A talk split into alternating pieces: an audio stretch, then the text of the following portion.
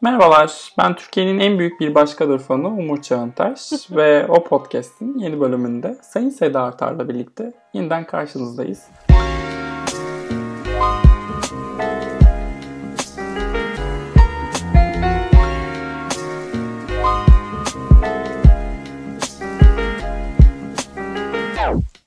Hoş geldiniz Sayın Artar. Hoş bulduk efendim. Ee, Nasılsınız inşallah? Çok iyiyiz inşallah. Sizler nasılsınız inşallah? Maşallah biz de aynen. Maşallah, maşallah, yani. maşallah. Maşallah maşallah. Ee, Bugün menümüz inanılmaz kalabalık. İçerikten hani bahsedersem bile bir, bir dakikamızı alacak. Hiç vakit kaybetmeden direkt konuya girelim istiyorum ben. Curious Cat'ime de bu konuyla ilgili konuşun uzun uzun canını çıkarın dendiği için ondan başlamak. Ülke gündemini de epeyce işgal ettiğinden bir başkadır ile kapılarımızı açalım. Duydum ki merak ediyormuşsunuz çok kıymetli bilgilerimizi, fikirlerimizi. Evet, bir başkadırla ilgili. Evet Sayın Ertaş. Şimdi biz ikimiz Ben de baş- sevmedik diziyi falan diye. Yani evet böyle dizi çekilmez. ee, ben başlayayım sen başla. Ee, tamam ben başlayayım. Ee, ben epey beğendim diziyi. Ee, tüm sosyal medya hesaplarımdan anlaşılabileceği üzere. Ben daha önce hiçbir dijital platformdaki yerli diziyi denememiştim açıkçası. Bu böyle bilinçli olarak hayır ben yerli dizi izlemeyeceğim diye alınmış bir karar değil. Yani Hakan Muhafız Atiye değil ya diyerekten uzak durmuştum. Bir başkalarının başına da böyle çok büyük bir beklenti olmadan oturdum. Fakat büyülendim. Neden büyülendim? Çünkü Türkiye'de işte son 20 seneye dair e, ana akım anlatıya da yakın ne dizi ne de film üretiliyor. E, Berkun Oya'nın bu insanlara, Türkiye mozaiğindeki bütün o e, karakterlere kendi kelimelerini kullanmalarına izin vererek e, böyle dört başı mamur bir şey çıkarması beni çok etkiledi açıkçası. Herkes çok iyi oynamış, dizi çok iyi yazılmış, e, üzerine söylenecek çok söz var. Teker teker karakterler üzerinden de konuşarak. Şeye gitmek istemiyorum ama muhtemelen gideceğiz oraya. Tartışmanın diğer tarafında oluşturulan argümanlara saldırarak başlamak istemiyorum. Bu çok inanılmaz saçma argümanlar var. Şey birazcık oldu sanırım. Bir ayna oldu hani kendimiz Hı ve ülkemizde kendimizi nereye konumlandırdığımızı görmek üzere e, verilen reaksiyonlar ciddi bir ayna oldu. Evet yani sen de bir şeyler söyle. Gelmek istediğim yerler var ama pat diye dalmak istemiyorum. Buyursunlar. Olumludan başlayayım. Ee, çok özel bir iş bence. Yani teknik anlamda neredeyse kusursuz. Ee, hem çok bütünlüklü bir dünyası var ama onun içinde çok ayrıntılı ayrıntılı çalışılmış. Yani işte hani Hakan Muhafız'la Atiye ile falan aynı nefeste dili ağza alıyoruz ama yani onların zaten yani yanına bile yaklaşamayacağı bir işçilikten bahsediyoruz burada. Hepsinin tek tek umarım ki e, önünde güzel yollar açacaktır bu iş hem Türkiye'de hem de yurt dışında çok çok başarılı o anlamda. O, oyuncu rejisi inanılmaz. Yani tek tek bir sürü isim sayabiliriz. Hiç, hiç eleştirebileceğim hiç kimse yok yani. Hani böyle ufak tefek birkaç şey belki. O da yani dizideki herkes çok iyi olduğu için onlar başka bir yerde göze batmaz ama burada biraz böyle şey yapıyor. Yani sadece her, geri kalan herkes çok iyi olduğu için göze batıyor. Dediğin gibi yani şöyle bir faydası oldu bence. 3 hafta şey 3 gündür ne, ne kadar oldu gösterime gireli? Aslında çok da olmadı. Bir hafta oldu Ee, galiba. bir- bir hafta galiba yarın bir hafta oluyor. Hı hı. Ee, bir haftadır hakkında bu kadar konuşmamızın sebebi dediğin gibi yani bu konular hakkında konuşmaya çok ihtiyacımız var aslında. Çok yakınlarımızla bile konuşmadığımız bazı şeylerin kapağını araladı. Hatta çok yakın bir arkadaşımla mesajlaştık bununla ilgili ve e, şey noktasında bulduk kendimizi. Biz seninle bunları hiç konuşmuyoruz. Çünkü hani ikimizin de hayat tercihleri var. Ve hani ortak paylaştığımız çok fazla şey var ama ikimizin de kendi hayatının gerçekleri var ve e, oralarda aynı fikirde olmayacağımızı bildiğimiz için asla konuşmuyoruz. Biz seninle bunları hiç konuşmuyoruz dedik. Keşke konuşsaymışız şimdiye kadar dedik. Bence o anlamda bazı hayatlarda bazı kapakları açması anlamında çok özel bir iş. Ama amaçladığı her şeyi de gerektiği kadar e, başaramadığını düşündüm ben. E, biraz spoiler'a girecek ama herhalde öyle bir kaygımız yok spoiler vermemek gibi. Biraz sonuyla ilgili itirazlarım var. Ben Masum'u da çok beğenmiştim ta ki sonuna kadar. Hı hı. Ee, sonuyla ilgili böyle çok içime sinmeyen, keşke bu karakterlere bu uygun görülmeseydi. Ya da işte bu karaktere o yolu açmayacaksan neden başladın ki bu hikayeyi anlatmaya? Dediğim birkaç şey var benim itiraz etmek isteyeceğim. Ama şeyde çok yoğun olan işte sosyal medyada çok yoğun diziye itiraz edilmesine sebep olan birkaç şey var. İşte hani girmeyeceğiz, gireceğiz zaten dedik girelim. İşte şey e, yalılarda kimler oturuyor bir dönüp bakalım mesela çok güçlü bir itiraz. Bu Türkiye'nin son 20 yılı dedin sen ama ben azıcık itirazım var ona sanki 2000-2010 arası gibi burada çizilen resim. Hani son 20 yılda birazcık daha o denge değişti gibi hissediyorum ben. Hmm. E, zaten bir yerde gördüm ama sonra resmi bir bilgi olmadığı için gerçek mi emin olamadım. Galiba Berkun Oya'da 2013'te mi 2007'de mi öyle bir tarihte yazmış bu metni. Hani biraz birazcık eskimiş olabilir o yüzden. Şey gibi azıcık o anlamda. Three Billboards Outside Ebbing, Missouri gibi. yani artık Amerika böyle bir yerde. Artık Türkiye oradan biraz ilerledi. Şu, bu anlattığı hikayeden biraz ilerledi ama önemli değil. Biz bu hikayeyi hiç anlatmadık. Evet bunu diyecektim o yüzden ben de. şey hiç önemi yok yani bunun şimdi konuşuluyor olmasının. Ve Peri'nin ilk bölümde daha tokat gibi hepimizin suratına söylediği şey benim çevremde benzeri çok olduğu için çok bir infial yarattı yani. Bunu hiç kimse yüksek sesle söylememişti bugüne kadar. O anlamda bence e, ne zamandır izlediğimiz en dürüst iş. Cesur evet. demek istemiyorum. Cesur doğru ifade değil. En dürüst iş kendini eleştirme konusunda. Hmm, şeye biraz hak veriyorum. Yani kendi mahallesine çok sert çıkışmış ama başka mahallelerde de başka ön yargılar var. Ben de katılıyorum. Ee, ama bu hikayenin bu kısmı en azından ikinci bir sezon olacak mı olmayacak mı bilmiyorum. Hikayenin bu kısmında en azından hani derdi o değilmiş belli ki. Ve buna da saygı duymalıyız bence. Yani evet tarafsızlığını birazcık e, tarafsızlığını demeyeyim de iki taraflı da eşit mesafe kurmaya çok gayret gösteriyor bence. Ya da birkaç taraf da diyebiliriz bunu ama net bir çizgi çizdiğimizde iki cephe var ya. Hı hı. Ve kendi tanıdıklarına daha acımasız davrandığını ben de katılıyorum ama o bir şey yani çok e, kasıtlı bir tutum değil de sanki daha iyi tanıdığı için. Daha iyi tanımakla alakalı olabileceğini yani evet, ben de. Oraya ait olduğu için, o zümreye ait olduğu için Berkun Oya'da. Ee, repre- reprezentasyonla ilgili yani şeyle ilgili, e, temsille alakalı e, fazlaca eleştiri var. yani bahsettiğimiz temsil bu değil bir kere bir onu şey yapalım da Türkiye mozaiğinde şu niye yok, bu niye yok denecek dizi bence bu değil. Bence de değil. Yani hani... Bence de değil. Yani bizimkiler dizisi değil bu. Evet işi Mahsun Kırmızıgül filmi olmaya ittiğiniz bir noktadan bahsediyoruz. Kaldı ki temsili yok denilen şeyinde LGBT'nin de ufak isterdim ki biraz daha tabii üstüne basa basa olsun bir iması da mevcut dizinin içerisinde. Yani ben orada şey de düşünüyorum bu arada. Öyle bir queer karakterin e, Peri'nin dünyasından birisi olması benim için hiçbir şey ifade etmez mesela. Çünkü o durumda da queer olmayı sadece e, o eğitimli, daha çok para kazanan, daha ne diyeyim e, işte işi gücü bilmem nesi hayatı tuzu belli kuru. olan ha, tuzu kuru kitleye adasaydı o kimliği o çok daha büyük bir kolaycılık olurdu. Ee, böylesini tercih ederim. Böyle teker teker değinmek istediğim şeyler Şeyi, vardı. E, ne diyorsun? Şöyle bir itiraz vardı. E, keşke işte işte başörtülü karakter e, psikiyatrist olsaydı da hastası başörtüsü olsaydı. Yani eğitimli ve başörtülü bir kadın izleyemeyecek miyiz biz? Bugüne kadar başörtülü temsilleri genelde ki dizideki birden fazla başörtülü karakter var. Hepsi de böyle daha mütevazi geçmişlerden, mütevazi ailelerden ve az eğitimli.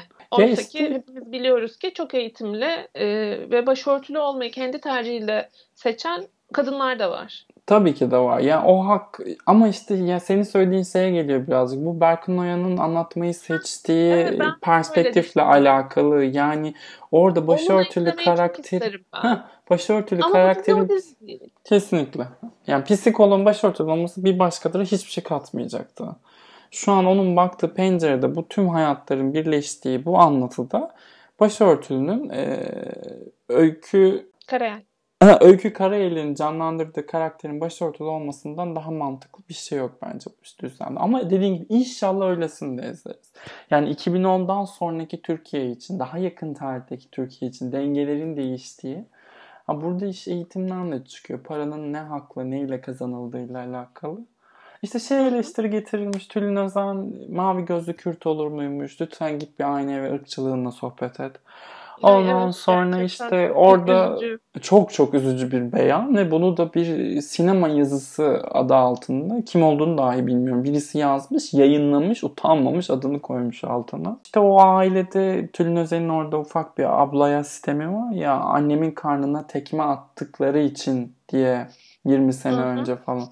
İşte o da çok gözümüze sokuyormuş. Ya zaten bu dizinin öyle bir e, bir şeyleri saklamak gibi bir gayesi de yok. Yani çocuklar geri kalan evet, hiçbir şeyde... Bunu söyleyenler olmuş. Biraz bana komik geldi. Yani e, zaten temsiller ve hayat tercihlerinin açıklaması üzerine bir hikaye izliyoruz. Hı hı. O yüzden de o, o, o tartışmanın tartışmanın haksız olan tarafında değilsen çok da rahatsız olacak bir e, tarafı yok bence benim hissiyat. Benim o, o o enstantaneye, o hikayeye itirazım şu. Biraz o hikayeyi ben de tam tersi düşünüyorum. Yeterince derinleştirmediğini düşünüyorum. Mesela bütün dizideki belki de tek açıklamasız kötü karakter anlatması kendinden büyük ve bir alt açıklaması olmayan öfkesi olan karakter Gülen karakteri ve o, biraz onun meselesini mesela üvey evlat muamelesi yapmış. Onun empati yapmak istememiş. Ee, ya da ne bileyim Tülin Özen'in bütün hayat tercihlerini ve dinamiklerini anlamıyoruz. O biraz böyle şey gibi kullanılmış. Joker gibi kullanılmış. İşte Peri'nin karşısındaki duruşu farklı, ailesine karşı duruşu farklı, bilime karşı yani o, o en temsil temsil olan o mesela bence karakter gibi olmayan. Biraz Joker gibi. Performansa da biraz performansa da yansımış o yüzden. En e, tutarlı kalamayan karakter Tülin o anlamda. Ama ben onu beğendim biliyor musun? Yani öyle bir yetiştirilişten gelip e, kendine seçtiği meslek ve dünyaya baktığı yer inanılmaz çatıştığı için hala bir e, kendinden emin olamama durumu. Yani bu işte sen bu hayatı yaşadığın için ömrün boyunca buna mecbursun gibi sakat bir mesaja da gidebilir tabii ama böyle insanlar da var ya. Yani var var. Işte... Yok şeyle ilgili hiçbir derdim yok benim. Ee, inandırıcılıkla ilgili yok, yok. hiçbir derdim yok. Onu Daha anladım. Anlamak isterdim o karakteri. Evet. Biraz Joker gibi kullanıyor zaten evet. onu. Çok hep başkalarıyla ilişkisi üzerinden gördük onu. Aha. Kendi öz duruşu bunu göremedik. Herkesle yolu kesişen de sanırım yani sayılı karakterlerden biri. Şimdi düşünüyorum. 3-4 hikaye birden etkiyor. Beni şey çok etkiledi ya. Ee, işte e, Hayrun Nisa. ben evet. Hayrun Nisa'nın hikayesinden çok etkilendim. Çünkü çok, çok etkileyici. Bir de çok da iyi bir performans çok, bence. Çok çok iyi bir performans. Yani o aktrise Bilge e, soyadını hatırlayamıyorum şu anda.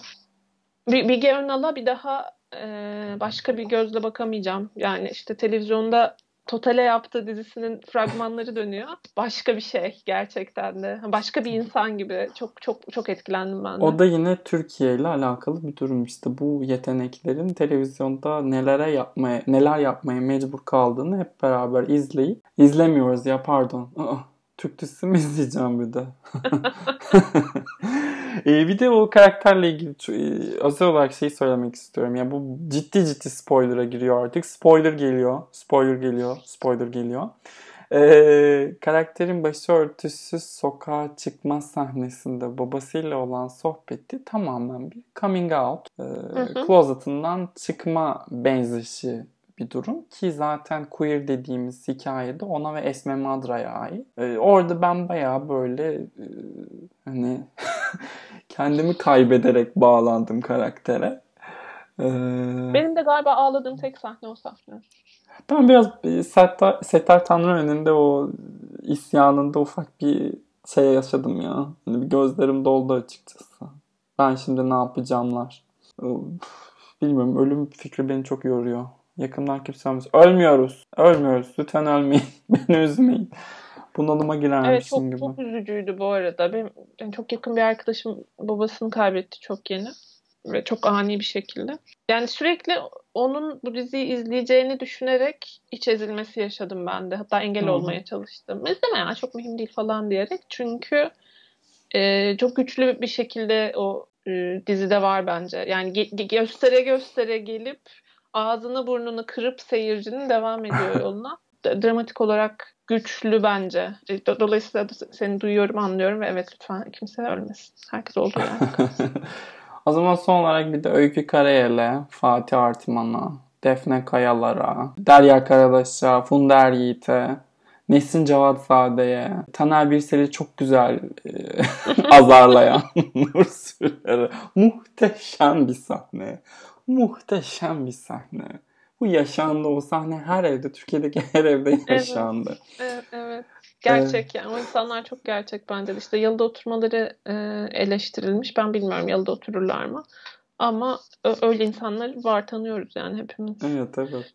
Ee... Ben müsaadenle biraz şey çok ağır spoiler ama sonuyla ilgili itirazımı dile getirmek isteyeceğim. Tabii. istiyorum.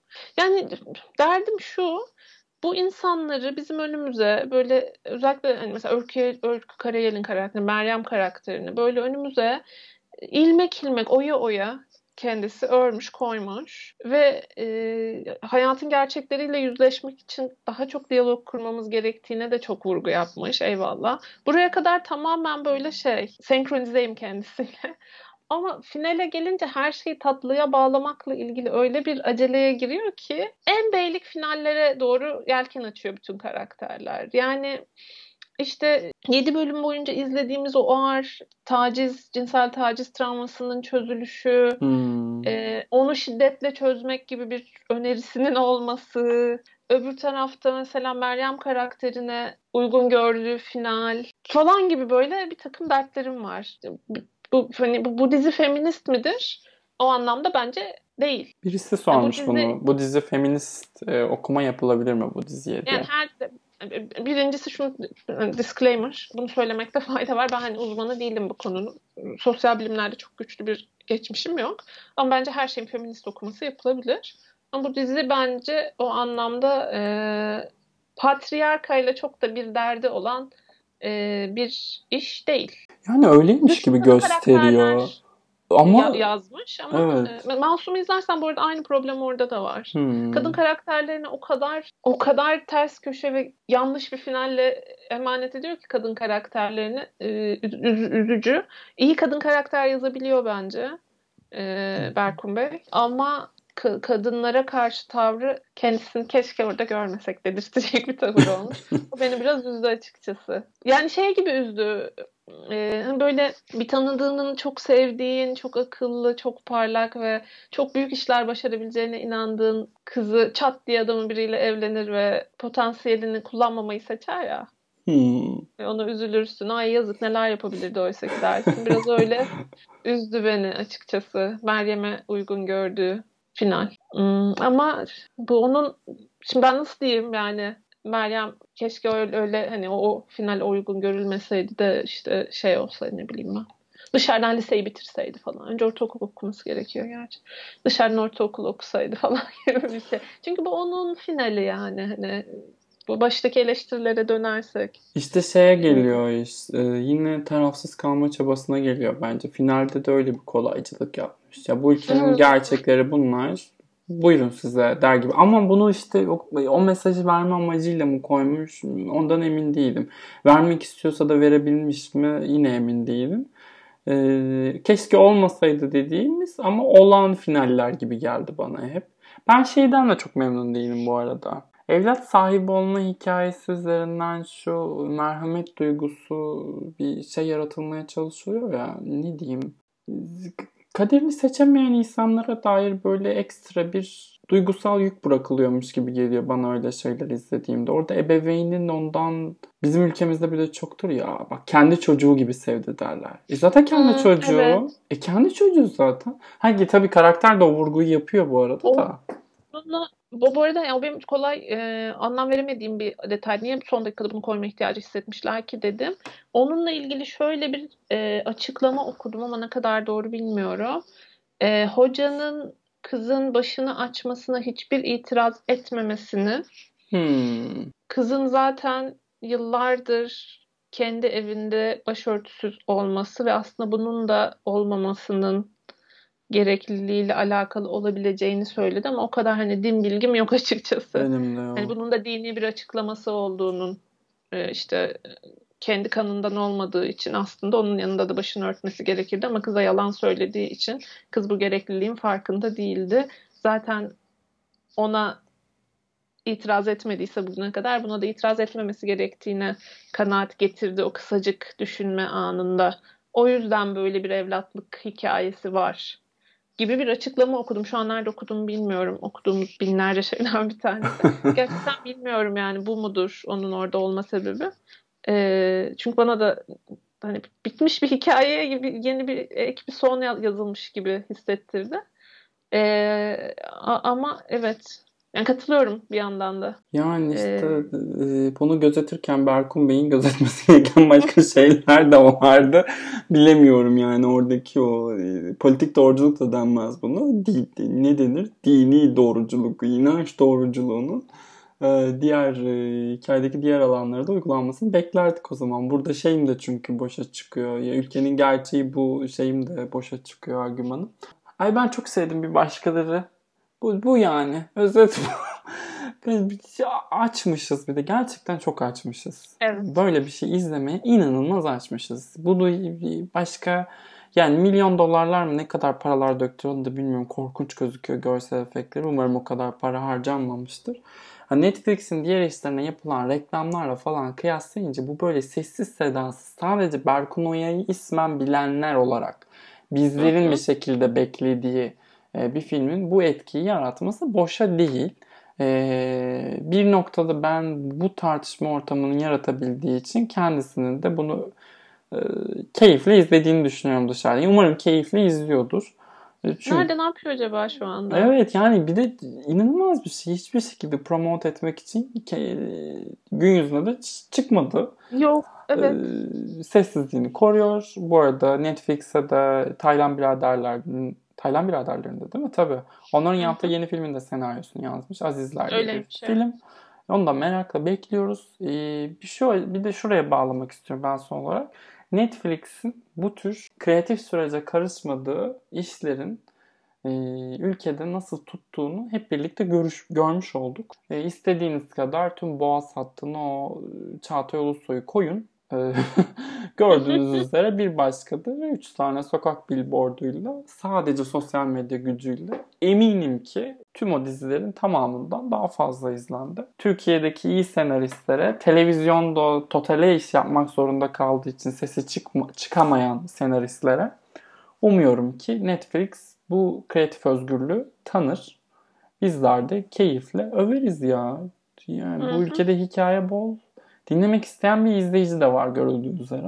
Evde tutulamayan %50 ve şeyle birlikte e, korona yüzünden evde tutulan evde kalmak zorunda kalan yani %50 ile birlikte e, taraflar toplaştık.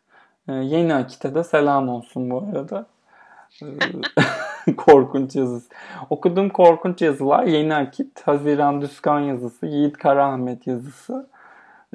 o diğer söylediğim mavi gözlü Kürt mü olur yazısı. İnanılmaz take'ler. Bir tane de çok ıı, saygı duyulan bir sinema yazarının yani bilmesek Twin Peaks zannedeceğiz tweet'i de kesinlikle çerçeveletilip babalarımızın dükkanlarına asılmalı. Okey bu korkunç korkunç. E, Nihal ee, Yalçın'a da selam olsun bu arada. Aa yazık ya. Kendisini... Üzüldüm. Sonra düşününce üzüldüm o kıza. Ay hiç üzülmedim ya. Çok büyük bir ego. Ben seneler önce bir kere tanışmıştım kendisiyle. İnan... O... İnanılmaz bir ego. Ee, sağ olsun.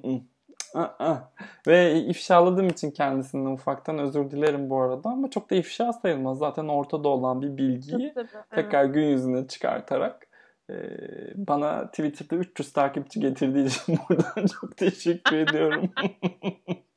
Fecaat açıklamalarını. Beni engellememiş ama. O birazcık kırdı kalbimi. Demek ki yeteri kadar e, yayılmamış tweetin. Demek ki biraz daha yükselmen lazım evet. Evet. Evet.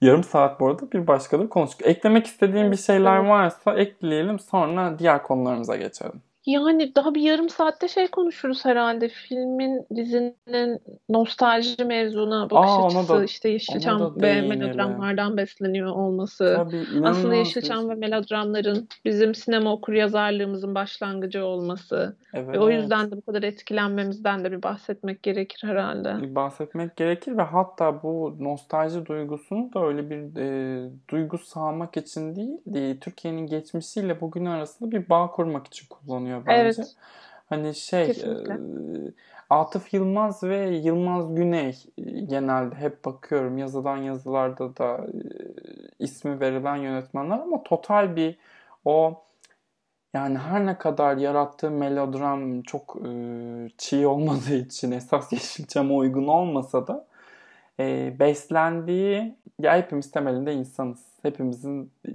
hayattaki gayesi sevmek, sevilmek, birilerinin bizi duyması, birilerinin bizi anlaması mesajı Hı hı. tüm o Yeşilçam klasiklerini hatırlatıyor. O şeyde de öyle ya işte e, ne bileyim çatıdan sabun köpüğünün taştığı Yeşilçam klasiğinde de işte Hababam sınıfı vesaire o temel bir e, total mozaik üzerinden aile algısı var ya. E bu da işte çok daha e, farklı bir devasa böyle 81 ili içine alaraktan tamamını alamasa da ama yani temel öge- seçtiği hikayeler üzerinden düşününce tüm ülkeyi kapsıyor neticede. O aile duygusunu yaratarak ya temelinde hepimiz işte insanız demeye getiriyor. Çok çok ince bir yerden yapıyor bence bunu. En çok takdir ettiğim kısmı da hatta bu diyebilirim. Ve şeyi de söyledim, söyledim ama söyledim. Yani o Nuri Bilge Ceylan'ın sinema dilini e, olduğu gibi alıp kullanan bağımsız e, Türkiye sineması karakterlere bu işte Türkiye'nin insanlarına kendi kelimelerini kullanmalarına izin vermedi ya izin veremedi. Bir 15 senedir 20 senedir çekiyoruz neredeyse bunu. E, ahlat ağacı artık zirvesi zaten bu işin. E, Berkun Oya'nın o yüzden bu insanları kendi doğasına bırakmış olması beni inanılmaz mutlu etti. Hı hı. Hmm.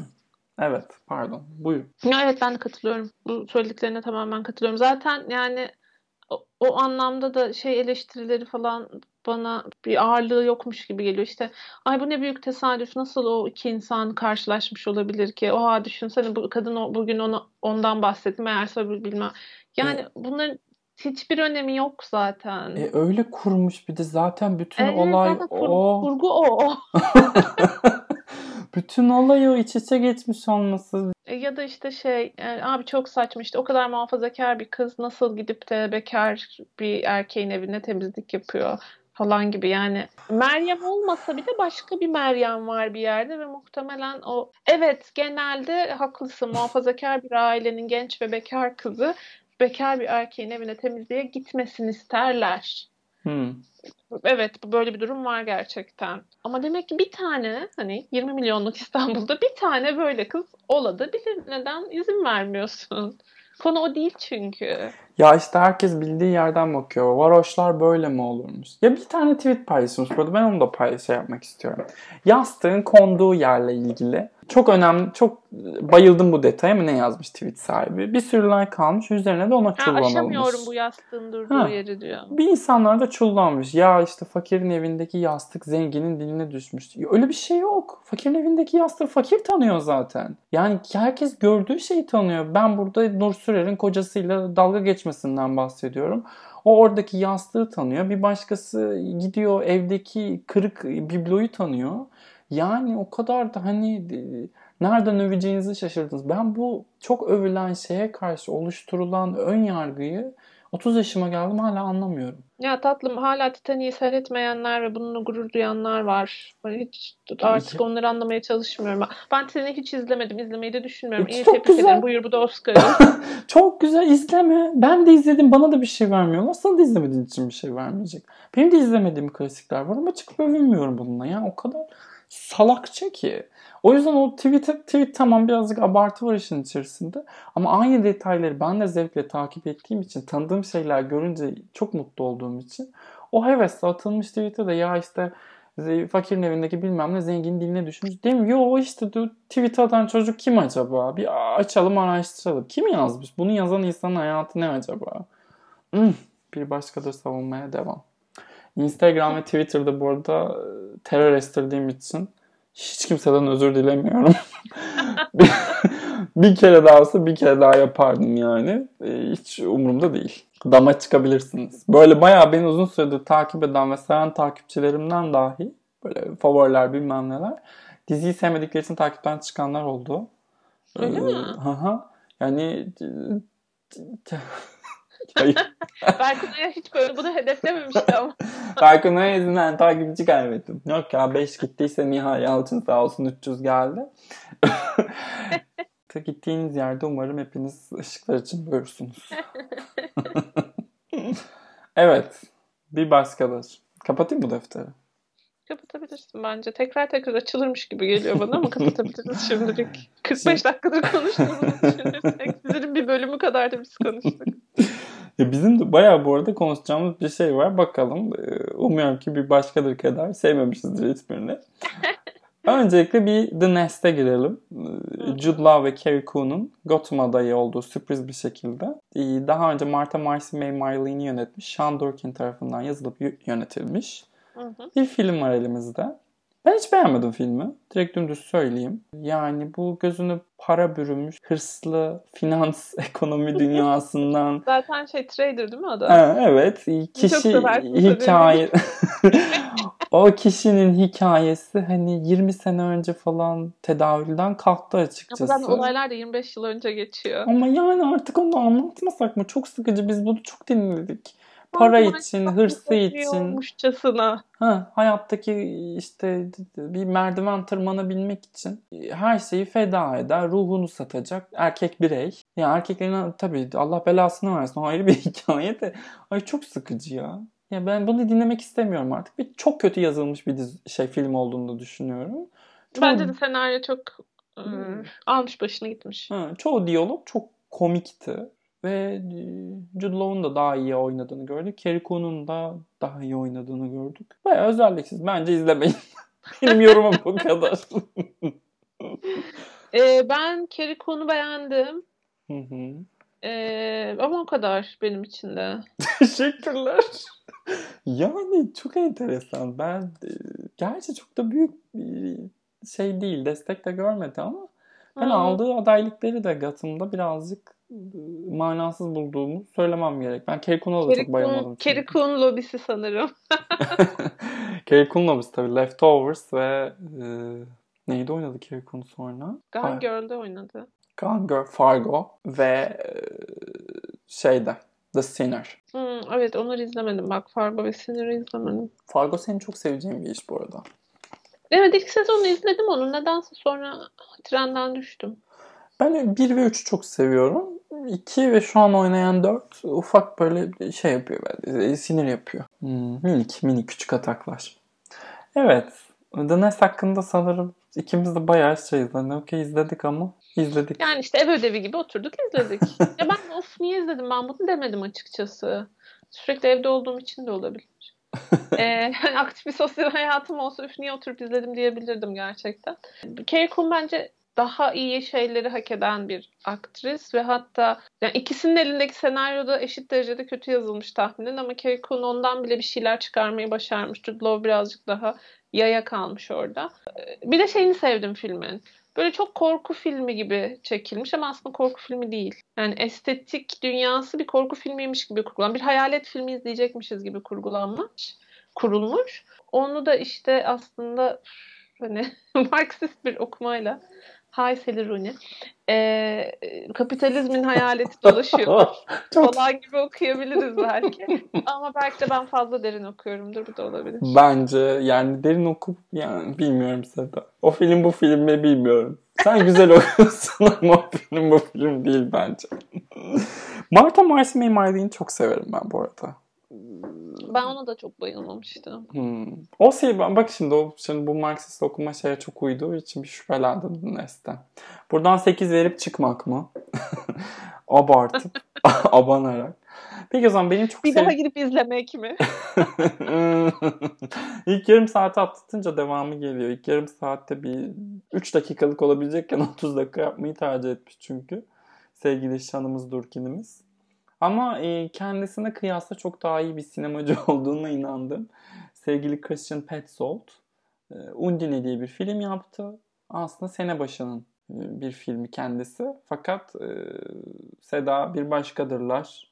Yok efendim başka başka diziler. O bu derken izlemedi Undine'yi ve yeni izledi. Ve biz şimdi konuşacağız. Evet. Maalesef altyazı okumak istemedim çünkü. Ama ilk izlemişim. Sen çok beğendiğin için izledim. Teşekkür ederim o yüzden de. Ben Transit hiç sevmemiştim. Transit böyle göğsüme boğa oturmuş gibi falan hissettirmişti beni ve olumsuz anlamda kullanıyorum bunu. Bir başka transit vakasına daha hazır olmadığım için izlemiyordum. Oysa ki bu çok daha e, iyi bir filmmiş bence. Bunu bildiğin sevdim. Evet. Hani. bu şey ya e, Petzold'un sinemasını oluşturduğu öğelerin A analarına ve A babalarına hı hı. duyduğu hayranlığı böyle dile getirerek gönlümüzü eğleyip o dedirttiği film bence. ben çok beğendim. Eminim şey Petzold'un filmografisinden başka filmleri öne çıkaracak olanlar vardır ama Undine benim için kendi içerisinde bir zirve oldu. Neresinden tuttuğumu düşünüyorum. Bilmiyorum çok böyle güzel işlediği için sanırım kendimi koparmadı. Çok normalde benim seveceğim tarzda bir film değilmiş gibi duruyor çünkü uzaktan. açılmak için zaman istiyor. Karakterlerini tanıtmak için biraz zaman istiyor. Ee, fakat o işte belki benim ben bunu çünkü Nisan Mayıs gibi izlemiştim. O yalnızlık halindeyken bir de pandemi falan da yeni patlamış. Evimde ayrılık acısı çekiyorum. O şefkate, sevgiye duyulan arsız ihtiyacın sonu bir türlü gelmiyor ya. Elindekini görmeyip geçmişe de bakmaya devam ediyorsun falan. O kısımlardan çok tuttum galiba. Ay ağlıyormuşum. Bu podcast iyice benim bir terapime dönüştü. Peri Hanım neredesiniz? Peki niye sence böyle düşündün? Ee, Abla, şey ha. bence neredeyse yani finali bence neredeyse kusursuz bir de. Şahane final. Şahane gerçekten yani o, o, onu kastettim. Çok ekonomik bir şey anlatıyor. Hiç kenar süsü yok. Ve hatta yani uzun uzun Berlin mimari tarihi dinliyoruz. çok çok güzel. ve yani buna bağlanman için hiçbir şey yapmıyor ve buna bağlanıyorsun. Bence inanılmaz bir şey. Çok iyi bir metin. Mesela ben Berlin'i çok severim. Ama Berlin'i göstermiyor sana aslında. Böyle ders dinler gibi oturup dinliyorsun gerçekten de. Yani ancak sihirle açıklayabilirim ben bunu. Adam bildiğin sihir yapmış. Zaten sihirli bir metne almış Tabii. ve bugüne uyarlamış. Direkt mitolojik bir canlıdan Shape of Water'a bak canım buraya bak bak nasıl yapılıyor falan diyor. Evet. Evet. Pespayelik gerçekten bunun yanında. Shape of Water iki oyuncu da çok iyi. Benim sanırım 2020 favorim bu arada Undine. Yani Nomadland ve Wolf Walkers'a da gidiyorum ama e, Undine'yi bir şey ee, son 5 seneki umur için farklı bir yere koyuyorum galiba. Şeyden dolayı yani sinema zevkimin içerisindeki o e, ray değişikliğinden dolayı diyeyim. Paula Beer de muhteşemdi bu arada. Muhteşem bir kadın gerçekten. Evet. Fransa'da Fransa 90 dakika dayanmamın sebebidir kendisi. Burada artık zirveyi görmüş. Evet. Yine benim sevdiğim bir şeyden gideceğiz. Kusura bakma Seda. The Disciple. Seda bunun için The Disciple için dedi ki çok dedi ay ne zevkler dedi. Dur bir dakika kelimeyi unuttum. Niş. Çok niş, niş buldum dedi. Öyle mi Seda Hanım? Konuş bakalım. ya ne diyeyim ki? ben bu filmi hiç kimseye tavsiye edemem. Ben, ben de edemem. Söyleyeyim. bir tek Asya'ya ettim. Asya'ya ettim dedim ki o sever ve sevdi. bana da ettin. Evet sana, sana attın mı? izle dedim. İyi tamam iyi. Ben hep açılmasını bekledim. Hep açılması. Yani şöyle söyleyeyim evde yalnız izliyordum. Eşim eve geldi iyi misin deyip ateşimi ölçmek istedi. Böyle televizyon karşısında can çekişiyordum yani. O zaman... O melodiyi bir kere daha duymaya gücüm almamıştı gerçekten. Disciple izleyenler için bir espri molası mı? Aa.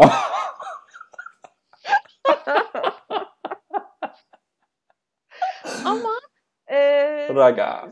Onun da sonunu çok beğendim. Yani o film için olabilecek en doğru son bence. Çok güzel. Ve aslında çok bir sürü filmde asla değinilmeyen bir şeyden bahsediyor. Ya hayatında en tutkuyla bağlı olduğun şey senin yeteneğin olan şey değilse diyor. Ah. Hani bütün filmler Amerikan rüyası anlatıyor ya bize işte. Hı-hı. Senin için e, tutkuyla bağlanacağın şeyi bul ve onun peşinden git. Yani kaç hayat böyle heba olmuştur mesela.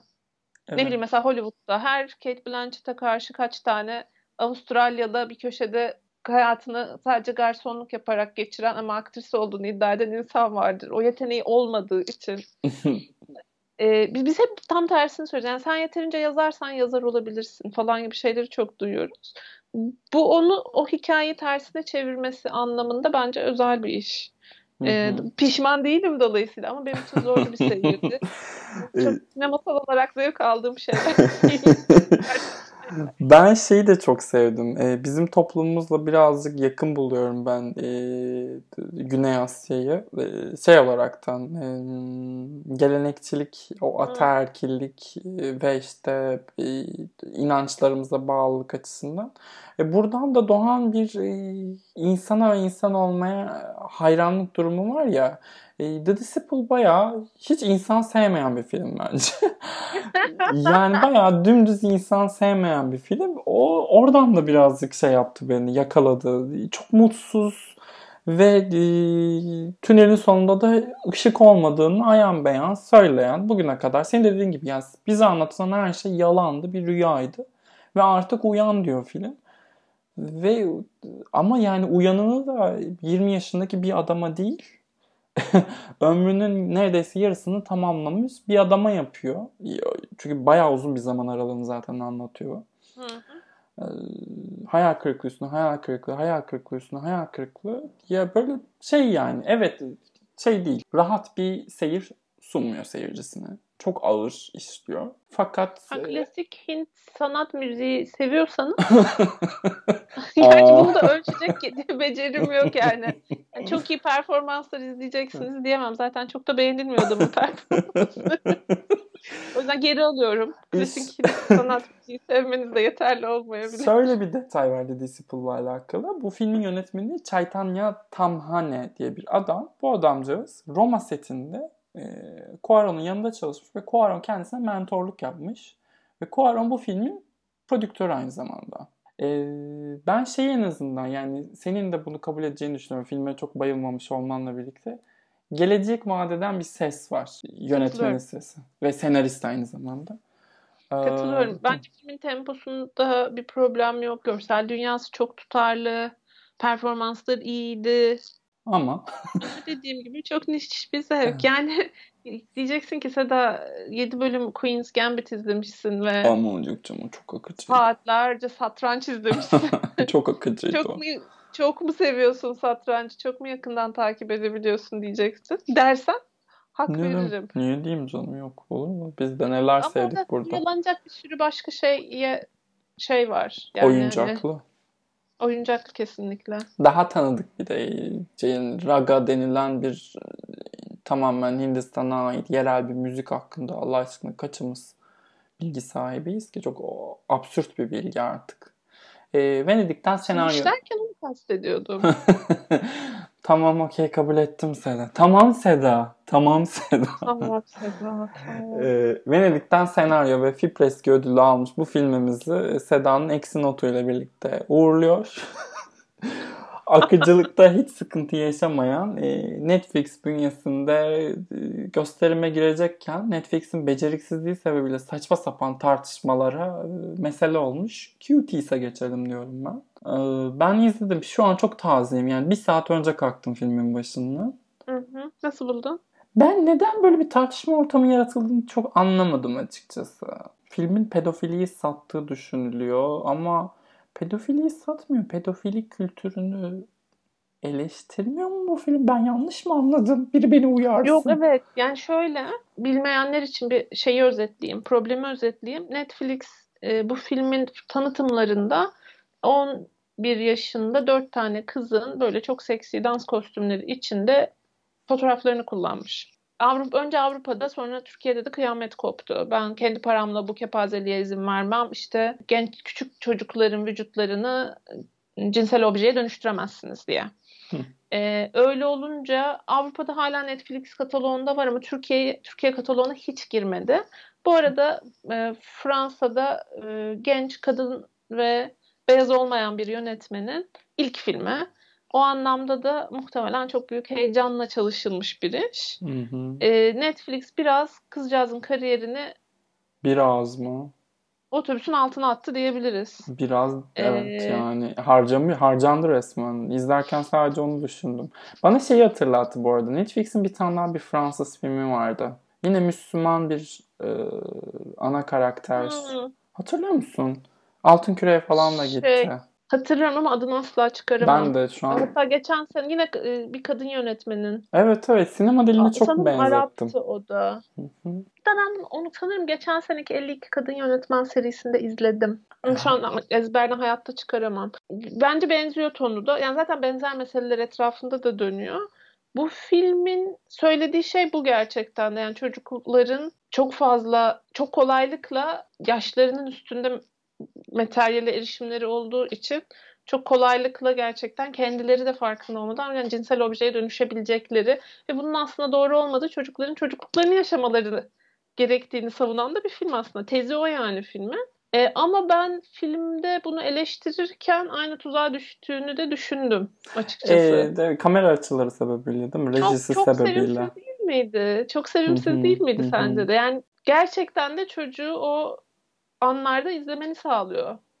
Hani... Ben o anlarda izlemek beni rahatsız etmezdi ama e, kamerayı konumlandırdığı yer yine birazcık evet çok satıyor. Yani daha bir taraflı bir yerden bakabilseymiş keşke. İyi görün iyi görüntü de demek istemiyorum buna da görsel bütünlüğünü bozmamak adına bir şeylere kalkışıyor herhalde. Yani başka bir amaç demedim Ama keşke açıkçası. bozmayı seçseymiş. Evet keşke keşke seçseymiş. Buna bir şey diyemeyeceğim. Bu arada hani bu e, yönetmeni de Sundance'te yönetmen ödülünü aldı. Öyle mi? Ha, evet. kaçırmışım. Dünya sineması bölümünde. Ya, bu, bu arada şey bence genç ve güçlü bir ses olabilir eğer bu çukurdan çıkabilirse. Yani inşallah. Bu arada o demin hatırlamadığımız filmin adı Divines'mış. İki dakikada buldum. E, Huda Benyamina'ymış hatta yönetmenin adı da. O da şey Kanda ilk film ödülünü almıştı. Bunların ikisi de Netflix. Thierry Fremont şu an ağlıyor. Yani şey var tabii şimdi Fransızların hani Fransız burjuvasını burjuvazisini 100 yıldır izliyoruz ya. O yüzden Fransız sokaklarından gelen bu azınlıkların hikayeleri daha güçlü damarlara dokunuyor aslında. Tabii. Ya bu şey bu arada bu hikayenin ben e, eleştirmeye eleştiriyor ve aslında o kadar da pedofiliyi satmıyor dedim ama hani filmi çok beğenmişim gibi davranmayayım şey kısmından dolayı da. Yani neticede işin özünde yetiştiriliş biçimi sebebiyle var olduğu işte Fransa'daki hangi okula gidiyorsa hangi şehirdeyse o dünyada kendini hep bir farklı gören yani o okula gidiyor kızları gidiyor eve geliyor bambaşka bir hayat iki dünya arasında sıkışıp kalan klasik bir e, hikaye aslında. O kısmı da çok başarabildiğini düşünmüyorum. Birazcık ev ortamı karikatürleşmiş. Hı, Ama evet biraz o... tek boyutlu ve şey yani olabilecek her şeyin kötüye gittiği bir ev. Hı. O da şimdi, ha, onu da şey yapamıyorum ama ben Fransa'da büyümüş siyah bir kadın değilim. Değil.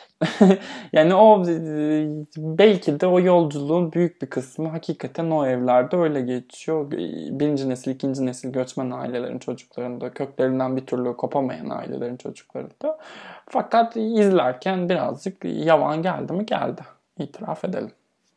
Ay çok kibarım ya. Kimsenin kalbini kırmıyorum. ne kadar cute bir insansın. Şimdi ama hiç cute olmayacağım. The West of Night diye bir felaketim olurdu ağlardım maç. Ay o kadar mı nefret etti? Nefret etmedim de çok umursamadım ya. Şey, kan ne ölse üzerine atlayanlardan ben e, Kaan Karsan e, atladım ve olmadı bu sefer. Oh, Bilmiyordum ben Kaan'ın sevdiğini. küçük kalbim kırıldı. Ya yani belki de yeni Spielberg'tür bilemeyiz. Ay bunu herkes söylüyor. Yani yeni Spielberg, Spielberg'e ihtiyacımız var mı ki yenisi gelsin? Bak bunu da kendim buldum lütfen. Kredimi istiyorum. Bunu da kendim buldum. Hiç yazı okumamıştım hakkında. Ee, yani yeni bir Spielberg'e ihti- güzel soru. Yani bu Spielberg'e ihtiyacımız yok. Oo. Mi demeliyim? Hani Spiel de ya. Spiel deyince daha komik oluyor. şu an vardığı yere ihtiyacımız yok bence ama 70'lerdeki 80'lerdeki o deli dolu ve sürekli yeni şeyler deneyen haline hiç itirazım olmaz benim. Yani evet herhalde. ben şeyi falan da çok sevmem. Close Encounters'ı. Hani Jaws'ı da açıkçası 30 yaşında taze bir kız olduğum için e, çok geç izledim. Ve hiç iyi yaşlanmamış geldi film bana falan. Hmm. Spiel babacığımızın E.T. haricinde esprisini hiçbir zaman anlamadım o yüzden. Doğrudur. Allah sahibine bağışlasın diye sahneyi Seda'ya bırakıyorum biraz ölsün. Öveyim biraz. Yani çok çok çok küçük bir bütçeyle yapılmış film ama e, epey bir müddet buna uyanmıyorsunuz. Mesela nefis bir şey sekansı var. Böyle hiç kesintisiz çektiği, bütün kasabanın içinde bizi dolaştıran. E, yine onu çok ucuza mal ettiğini düşünmek falan sinemanın geleceği adına e, büyük paralara erişimi olmasa bile fikri olan gençler adına umut vaat edici şeyler bence. E, ben diyalogları çok sevdim. E, o dönem detaylarını çok sevdim. Çok kısa olmasını çok sevdim. Buradan öpücükler gönderiyorum. 90 dakikada derdini anlatabilen bütün yönetmen. e, iki başrol oyuncusunun bence çok güzel bir dinamiği vardı. Onu da sevdim. Yani işte sonunda bir şey yaşadım. Ay bu muymuş hissi yaşadım. Ama onun dışında e, böyle hmm, hani o Orson Welles'in radyo oyunlarından falan beslenen böyle farklı bir artık bize ulaşma ihtimali neredeyse hiç olmayan çünkü elimizde telefonlarla yaşadığımız için bir ihtimali kalmamış bir dünyadan böyle bir hikaye gelmiş. Yer yer çocukça detayları var elbette ama bunu görmezden gelebilirsin. Çünkü dünyasını çok güçlü bir şekilde kurmuş. O yüzden ben sevdim. Ee, bir sonra ne yapacağını merakla bekliyorum. Yani mesela QTS'in yönetmeninden daha çok merak ediyorum. Last of Night'in yönetmeninden neler yapıyor. Ee, evet. Ee, bu ben, sene içinde iyi bir film bence o anlamda. Ben de oraya o gruba iliştiririm sanırım ismini şimdi yalanım olmasın. Ama e, evet. şu şu seçkide bugün konuştuğumuz seçki içerisinde en az bana ait film bu mu bu. The Nest'te The Nest'i hiç sevmedim ya. The Nest'in de karşı yapmayayım şimdi kayırmayayım. Peki. Ee, The Crown'un kaç bölümünü izlediniz efendim? Çok özel bir mesele. Tek bölüm. Tek bölüm izlediniz. Hı. O zaman ufak bir Diana görüldü ucundan. İlk bölümde ne olmuştu şu an hatırlamaya çalışıyorum. Lord E, Mountbatten. oldu. Okey. Mountbatten bölümü. Şimdi şöyle ki ben The Crown'un 3. sezonunu izledim. Çok mutsuzum. Dört, Ee, dördüncü sezon. Dördüncü sezonu pardon. Dördüncü sezonu Hı. izledim. Çok mutsuzum.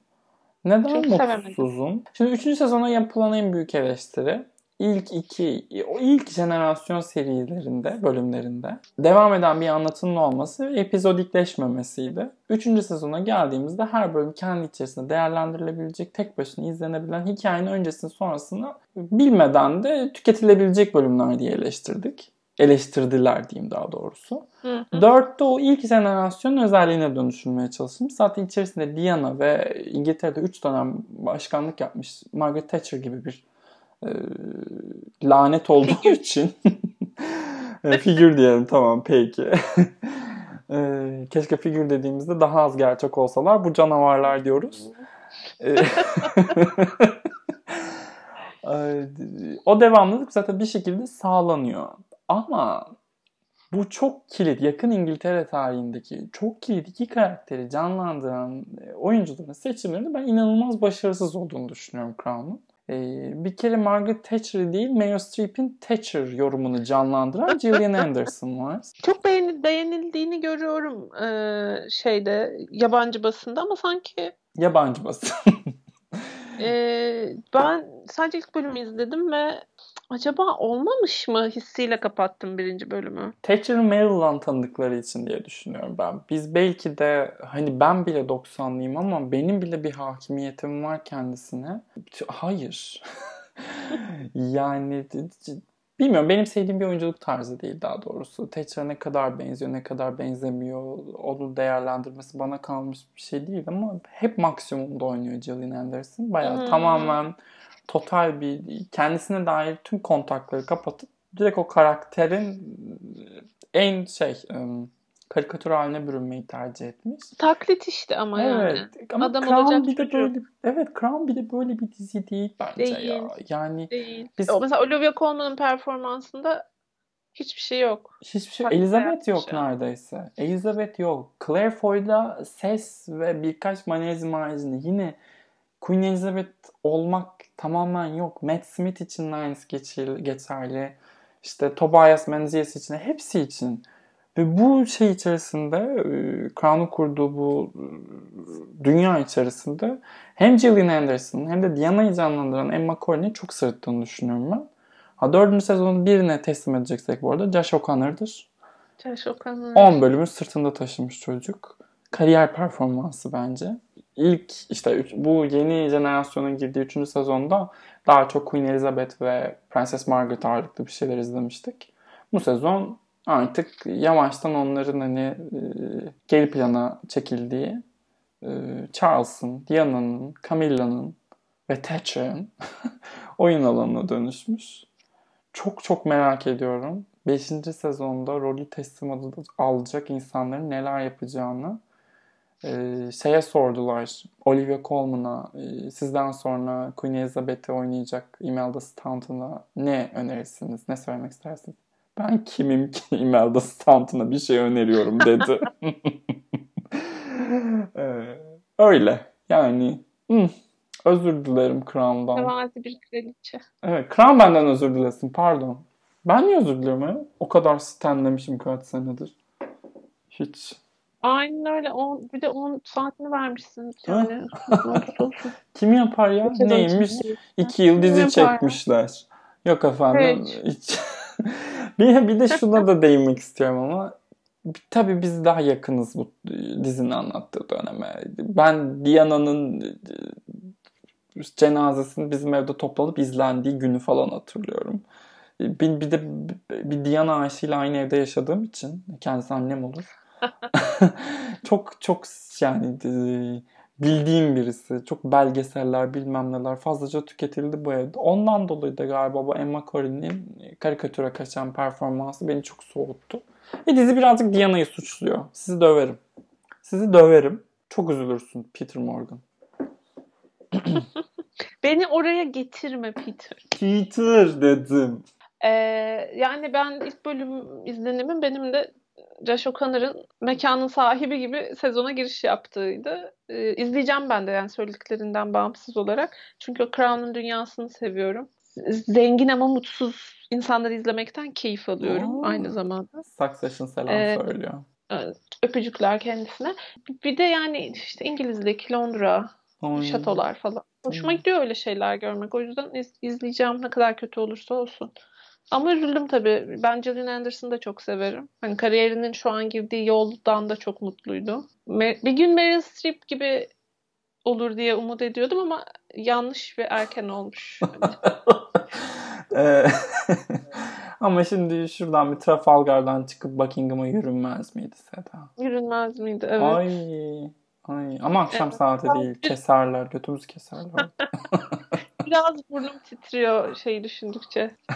John ne zaman görebileceğimi bilmediğimi düşündükçe. Ya şey, e, çok enteresan değil mi? Ülkenin en zengin, en varlıklı, en köklü ailesinin yaşadığı yere saat 8'den sonra gittiğinde korkuyorsun. çok kork karanlık yani karanlık çöktükten sonra ben o bölgeye gitmekten, Westminster'a gitmekten çok korkuyorum. Burada da ufak Londra bilgilerimi, minik. Bu da bizim... Ben bir kere oralarda kayboldum. Telefonumun da bir sıkıntısı vardı. Bildiğin kayboldum ve kendimi Aa. gece şeyde buldum. St. James Park'ta buldum.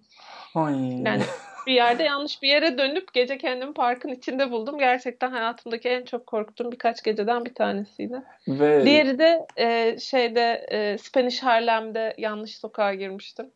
E, kendimi kestirmeden dönmem gece 2'de. Diğeri de odur. Sen James'e de hani... Aşağı aynı bence.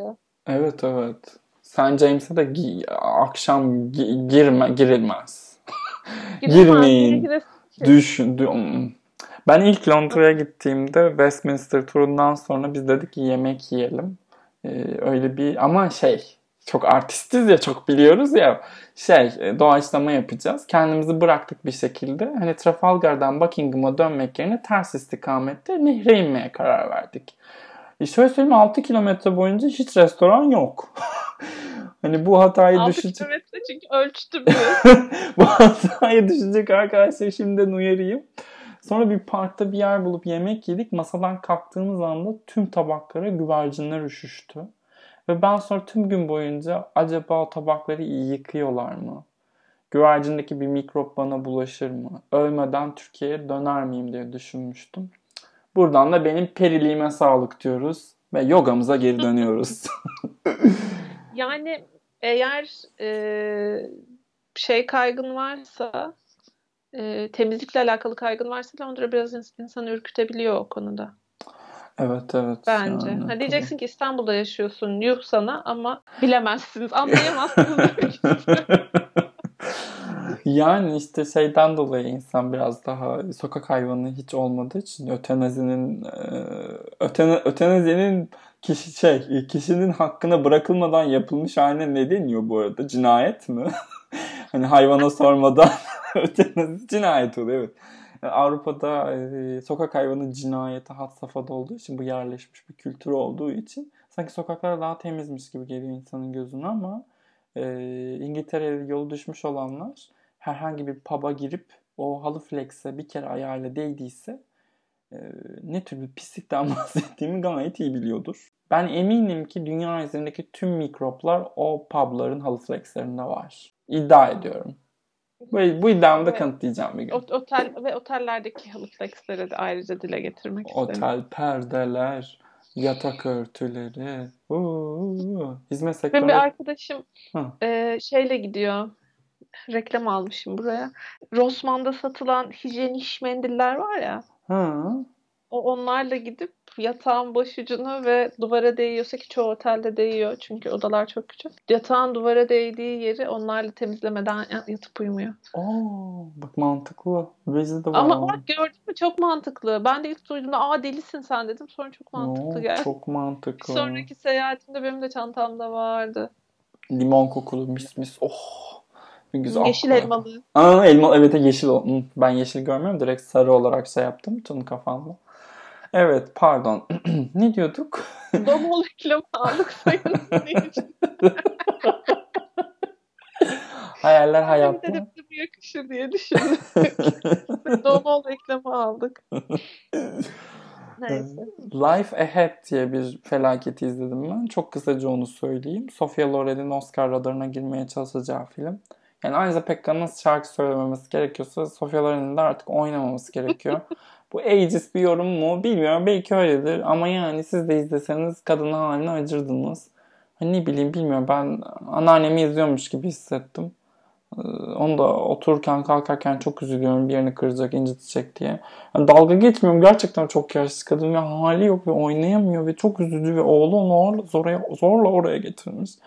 Çok kötü bir film ve çok kötü senaryo ve her şey berbat ve... Bu arada ben e, bugün fark ettim. O benim en sevdiğim kitaplardan birinin uyarlaması. Seda. Emile Ajar'ın e, Onca Yoksulluk Varken'in uyarlamasıymış meğerse. Lütfen. Yani Türkçe'ye Onca Yoksulluk Varken adıyla. Hmm. E, çevrilmiş. O zaman sen filmi izlediğinde konuşsun. Çünkü karşılaştıracak bir kitap da olacak elinde. Biliyorsunuz bu podcast'te her filmin kitabı okunuyor. Kitabını okuyoruz. evet. Şimdi yani bu, bu podcast iki saate doğru gidiyordu. Gotham adaylarında Avrupa Film Ödüllerinden bahsetmek istiyoruz birazcık. Ee, şimdi Gotham'da şöyle bir hoşluk olmuş. En iyi film kategorisindeki 5 adayın 5'i de Kadın yönetmenlere ait filmler. Erkeklerde iyi film çekselermiş onlar da aday olurlarmış. Tabii canım. Bence. Aynen öyle. Yani iyi film yoksa ne yapsın adamlar onları mı aday etsin? Ne yapsın adamlar yani iyi film kadın yönettiyse kadına aday gösteriyorlar tabii ki. E, burada işte Chadwick Boseman aday edilmiş, Viola Davis aday edilmemiş falan gibi yorumlar var. E, Gotham'ın olayı çok farklı. E, Gotham'da her kategori için ayrı bir jüri belirleniyor. Ve böyle 6 ya da 8 kişilik jüriler bunlar. Onlar kendileri içerisinde bir seçki belirleyerek seneyi özetleyen öyle çıkarıyorlar adayları. O yüzden erkek oyuncu da Chadwick Boseman, kadın oyuncu da Viola Davis olmaması Ma buradan aldığı ya da işte sektörün verdiği tepkiyle alakalı bir şey değil. Hatta yeri gelmişken onu da söyleyelim. Baya baya iyi eleştirileri filmin. Chadwick Boseman'ın Oscar alacağı neredeyse kesin gibi. Haricinde böyle çok değinmek istediğim burada benim özel olarak bir şey var mı? Var mı? Yani senaryoda 40 Year Old Virgin konuşmuştuk podcast'ta. O var. West of Night var. E, Bad Education'ı izlemiş miydin sen Seda? Hugh Jackman'ın televizyon filmi. Yok izlemedim. Hmm. Ha yok izledim. O filmin adı Bad Education mıydı ya? Bad Education. Şey, yolsuzluk, müdür. Evet evet izledim. Hı. izledim. Güzel bir kategori Ay, olmuş. sanki başka bir yılda kalmış gibi. Geçen sene tabii. Çok da yakın bir şey sayılmaz. Benim onunla ilgili söyleyeceğim başka bir şey yok galiba. Aa bu Cuties de aday olmuş uluslararası filme. Hı, şaşırdım. Evet buyurun Seda. Valla benim de çok söyleyeceğim bir şey yok açıkçası. Eksiklerimi tamamlamaya çalışıyorum. Güzel bir liste. Ee, belki o- Ocak'ta veriliyor ödüller galiba. Hani Ocağa doğru bir böyle bir daha ziyaret ederiz. Evet. Ee, ama şey anlamında bence güzel bir indikatör. Hani Oscar'ları iptal mi etsek bu sene falan gibi şeyleri konuşmaya gerek olmadığını göstermesi açısından Kesinlikle. e, önemli bir indikatör bence. Bakın var. Yani bu sene Riza Yani Ahmet kadınlara ödül kadınlara ödül vermemek için töreni iptal etmek gerçekten ancak bize yakışırdı derim eğer iptal ederler.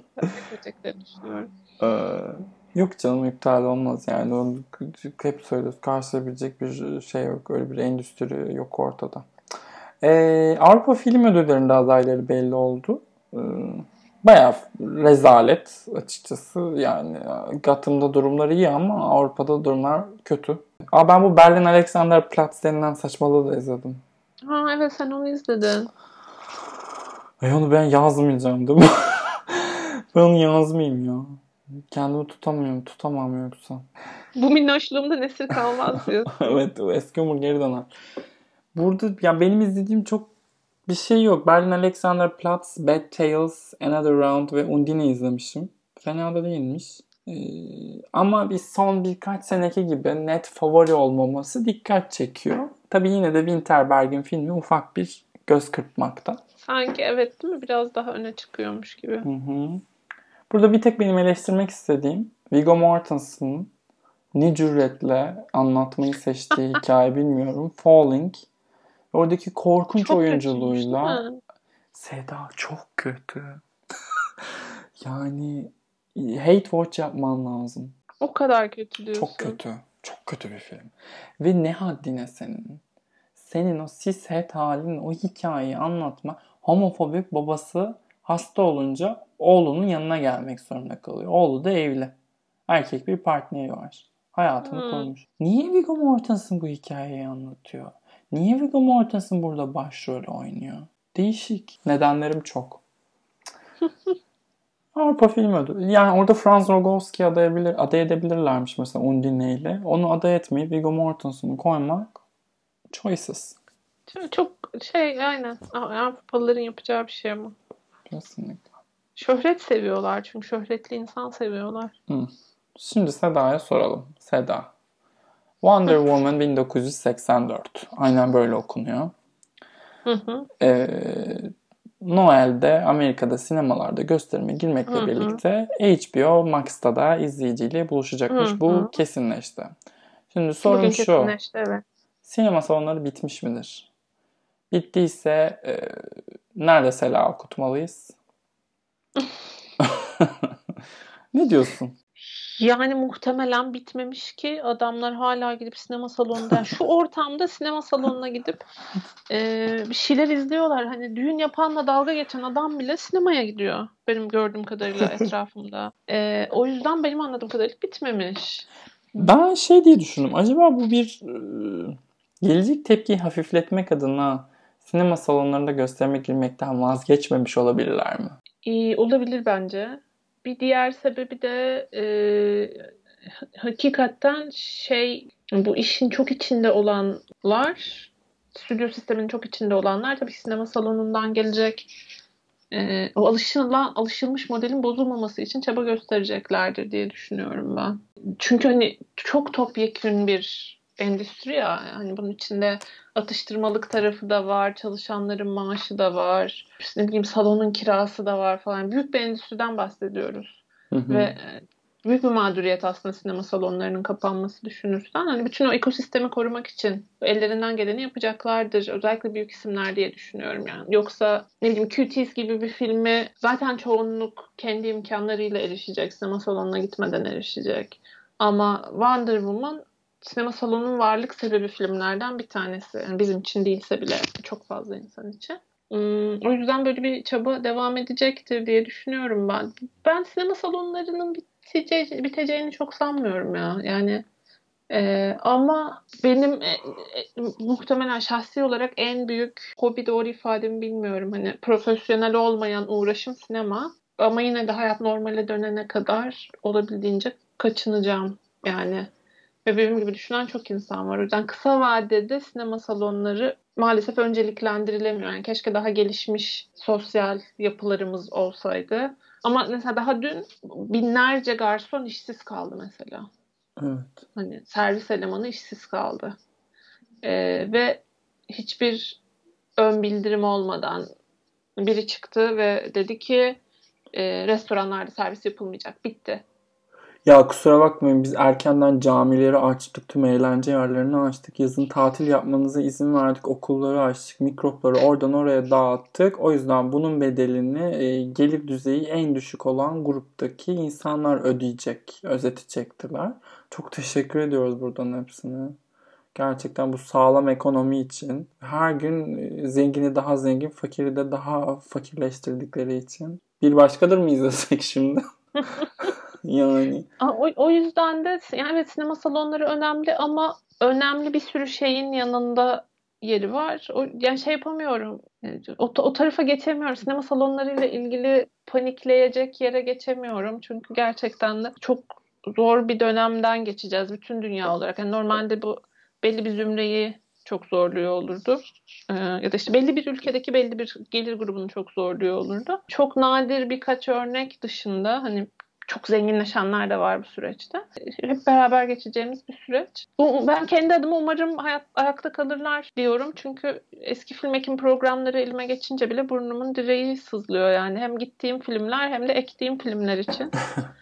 Eh, üzülüyorum açıkçası. Yani sen... Ben Ekim ayının o haftaları için yaşıyordum bütün seneyi. Doğru. Çok, çok üzücü o yüzden de bunu kaybetmiş olmak. Ya sinema salonları biter mi bitmezden ziyade sinema filmi sinemada sinema salonunda izleme deneyimi yine aynı kelimeyi kullanmak gibi olacak ama niş bir e, etkinliğe dönüşeceğini düşünüyorum ben de yakın gelecekte. Ve büyük markalar haricinde zaten Türkiye'de nerede kaldı bağımsız sinema? E, totalden yok olmaya doğru gidiyor. Çünkü bu ben sürece... Ben merak ediyorum. Hiç Hı. araştırdın mı? Mesela işte kayıt teknolojileri ilk ortaya çıktığında e, müzisyenler çıkıp şey dedi mi acaba? Saçmalamayın olmaz öyle şey. Müzik konser salonunda dinlenir. Mesela. Muhtemelen demişlerdi ya gazete ilk çıktığında trenlerde gazete okunuyor diye isyan çıkmış ya. İnsanlar birbirinin yüzüne bakmıyor diye. yani evet şey işte bunun şu an günümüzdeki karşılığı da yeni iOS uygulaması çıktığında alıştığı düzen değişmesin diye yenisini indirmeme hikayesi gibi. Ya aşkım 6 ay önce aldın telefonu indir kaldırırsın telefonu. Yok indirmeyeceğim.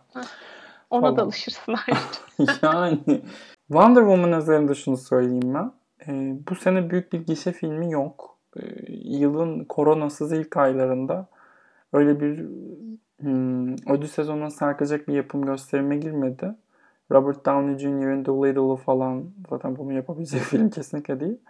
E, Van, Nolan'ın Tenet'i de inanılmaz kötü patladığı için hakkında iyi dedikodularda dolaşan bir yapım Wonder Woman. bu görsel efekt, ses, işte belki makyaj, hatta iş e, müziğe falan prodüksiyona, kostüme de uzanabilir. İyi bir yarışçı olacağını düşünüyorum ben. İlk filme çok bayılmamakla birlikte açıkçası o Marvel filmlerinin aptallığından sonra daha taze bir süper kahraman dünyası izlemek bana iyi gelmişti açıkçası. Buradan anlı şanlı katil Gal Gadot, Gal, Gal Gadot, Gal Gadot'a selam olsun. Ee, anlı şanlı katil şey avcılık şeyi mi var? Merak mı var? Ay yok canım orduyu morduyu savunuyor ya o bayağı şeyci. Ha evet şey militarist. Hı, bayağı militarist. Sarah Palin. Tatlış ya sağ olsun yani o da olmasa ne yapacağız. Resmen şey Amerika Fox kanalındaki e, muhabirlerin kafasında bir kadın aslında kendi ülkesinin politikası üzerinden düşündüğümüzde ama satıyor mu? Satıyor kendisi efendim. Wonder Woman rekorlar rekorlar. Ama kadın yönetmen diyoruz, kadın müzisyen diyoruz, kadın ana karakter diyoruz, susuyoruz. Çünkü neden? Size ne? Son olarak Aynen. Son olarak yazdı. iki meselemiz daha kaldı. Birisi Zendaya'nın yeni filmi dün gece düştü bu haber. 2021'in ee, son aylarında gösterime girecek. Önümüzdeki senenin Oscar'ları için konuşulan Zendaya'nın filmi alelacele Şubat ayına çekildi gösterim tarihi. Bu e, sıradaki Oscar'larla yarışabileceği anlamına geliyor. Artı ciddi bir Oscar kampanyası yapılacağı da söylenmiş. Benim çok ilgincime gitti. Neden? Çünkü çok kalabalık Netflix'in eli. Ve kadın oyuncu kategorisinde e, Meryl Streep, Amy Adams, e, Viola Davis, ondan sonra e, Amy Adams treni kalktı bence ya. Ya kalktı ama yani 4-5 yarışçısı olan bir Sofia Loren e, kurumun, platformun üstüne Zendaya'yı da buraya atıyor olması filme gerçekten güvendiğini gösteriyor bence. Pandemi sırasında çektiği ve pandemi temalı olan film değil mi? Pandemi temalı olan bir film değil ya. Şey adam film gösterimine gidiyor e, sevgilisi. Ve bir film senaristi ya da yapımcısı kendisi. Ya da yönetmen pardon. Eve gelip kız arkadaşıyla tartıştığı 90 dakikalık bir şey. Pandemi sırasında çekildi de nedense ben de öyle bir e, öyle bir fikre kapılmışım demek ki. Acaba dedim hani çok zamanlaması iyi olacak hemen yetiştirelim hani benzetmek gibi olmasın ama teşbihte hata olmaz. Hani Borat 2 gibi bu dalgayı yakalayalım falan gibi bir yani ya da Clint Eastwood Million Dollar Baby gibi son dakikada yarışa girelim hepsini cebimizden Tokatlı. çıkaralım falan. Yani rakiplerine buradan selam olsun siyah beyaz 90 dakikalık bir iş bunu yapacaksa ben hazırım ya Zendaya ve John David Washington'ı Francis, Mac Francis McDormand Spirit ödülünü aldığında ben bu ödüllerden çok aldım. Bırakın da biraz e, gençler e, kapı tutacaklarını toplasın dedi. Hatırlıyor musun bilmiyorum. Hmm. Kapı ağırlıklarını ya da ne, nasıl çevrilirse. Biraz o hesap yani. isteriz ya. Meryl Streep'lerin yerine isteriz yani. Meryl Streep'ler, Anthony Hopkins'ler. Viola Davis'lerin yerine. Oy. Kapanışımızda da bir 7. koğuştaki mucize sığdıralım. Ne diyorsun Seda? Bu Ableist film hakkında. Benim bu seneki favorimdi zaten. Onun gitmesini istiyordum. Doğru. Çok sevindim hatta. Doğru. Bilmiyorum ya gerçekten izlemedim filmi de. Belki gerçekten çok iyi bir filmdir. Şaşırdım ama yani bu kadar popüler bir işle e, gidiyor olmamızı daha böyle sanat e, Bağlılık filmi. aslı gibi. E, ne, ne gibi? Bağlılık aslı. Ba Bağlılık aslı olur ne bileyim ben işte. Naim olur. Biyopik. Ayla da gitmişti biyopiği. değil mi? Ayla da aday adayımızdı sanki evet doğru hatırlıyorsam. Evet. evet. yani e, Erevizyon'un yarı finalli döneminde finale çıkamadığımız tek şarkı Yüksek Sadakat'in şarkısıydı. E, bunlar da bizim Oscar yarısındaki yüksek sadakatlerimiz. Yani. Niye öyle diyorsun ya? Rasputin Bulut bir şey yok mu? Matt Mikkelsen'in şansı ol, oluyorsa Aras değil de olabilir. Bence. Ya şöyle enteresan bir durum. Film Netflix'te. Ha, mesela. Çok, çok enteresan. Hani bu kısımdan enteresan. Ve geçmiş yıllara kıyasla uluslararası film kategorisinde oylama sistemi popüler ve kolay ulaşılabilir olanın çok daha yani rahat ettiği gerçi dezavantaj durumu da geçen sene iki tane dağıtımcısı olmayan film kısa listeye kaldı.